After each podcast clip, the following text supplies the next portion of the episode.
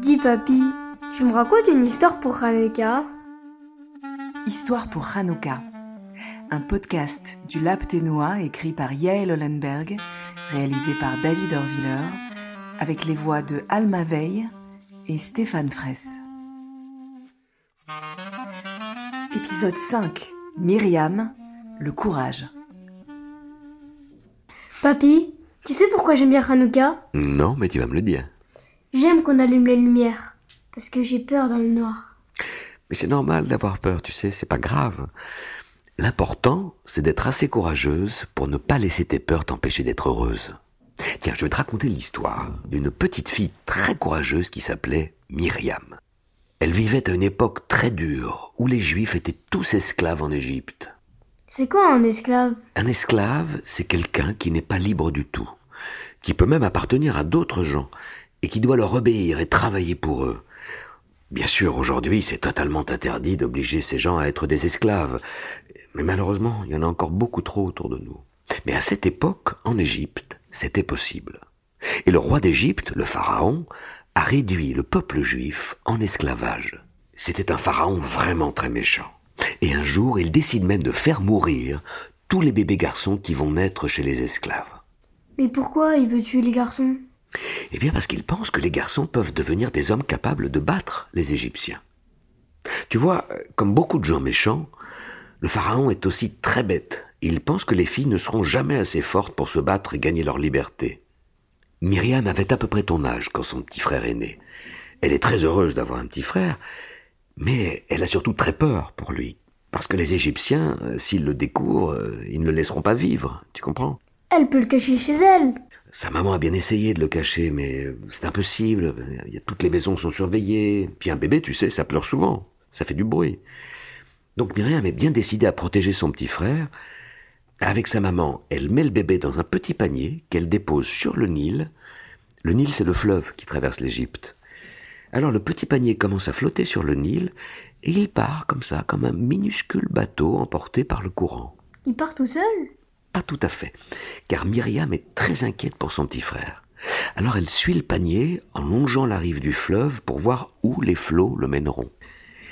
Et le panier va jusqu'aux abords du palais royal, où la fille du pharaon est en train de se baigner. La princesse n'est pas méchante comme le pharaon, son père. Elle regarde à l'intérieur du panier et elle découvre ce bébé très mignon. Myriam, qui est cachée derrière les roseaux, voit que la fille du pharaon est attendrie par le bébé et si la princesse décidait de l'adopter, alors son petit frère serait sauvé. Tu comprends? Alors Myriam a une idée. Mais il faut qu'elle sorte de sa cachette et qu'elle parle à la princesse. Et c'est très dangereux. Elle peut être arrêtée par les soldats. Eh bien, malgré sa peur, Myriam ose s'approcher de la princesse pour lui parler. Et elle lui dit que le bébé est son petit frère? Et non, elle peut pas faire ça, car toute la famille serait arrêtée pour avoir désobéi.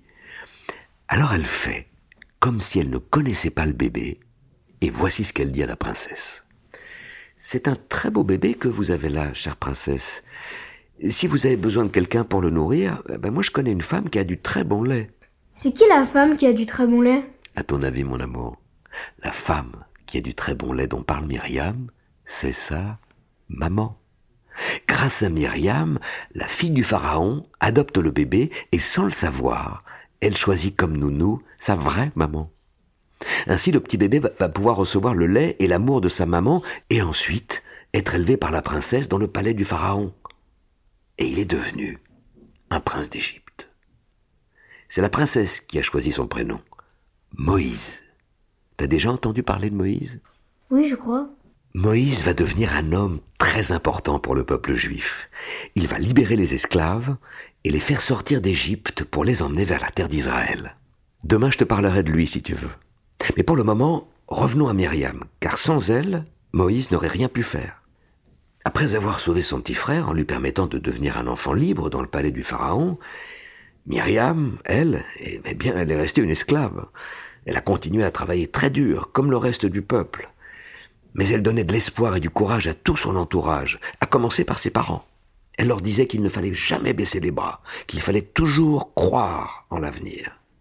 Et puis tu sais, Myriam était aussi une musicienne. Et elle utilisait son instrument pour encourager les autres. Elle jouait quoi comme instrument? Elle jouait du tambourin. C'est comme un, un petit tambour avec des clochettes. Et puis elle chantait aussi. Lorsque son peuple est enfin sorti d'Égypte, il leur a fallu traverser la mer et les gens avaient peur, surtout qu'ils étaient poursuivis par les soldats du Pharaon. Alors Myriam a joué de son tambourin et elle a fait chanter les femmes avec elle. Et ensuite tout le monde s'est mis à chanter et plus personne n'a eu peur.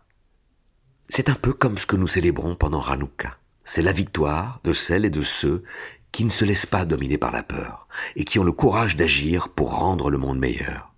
Mais l'histoire de Myriam, de Moïse et de la libération de l'esclavage d'Égypte, on la célèbre pendant une autre fête.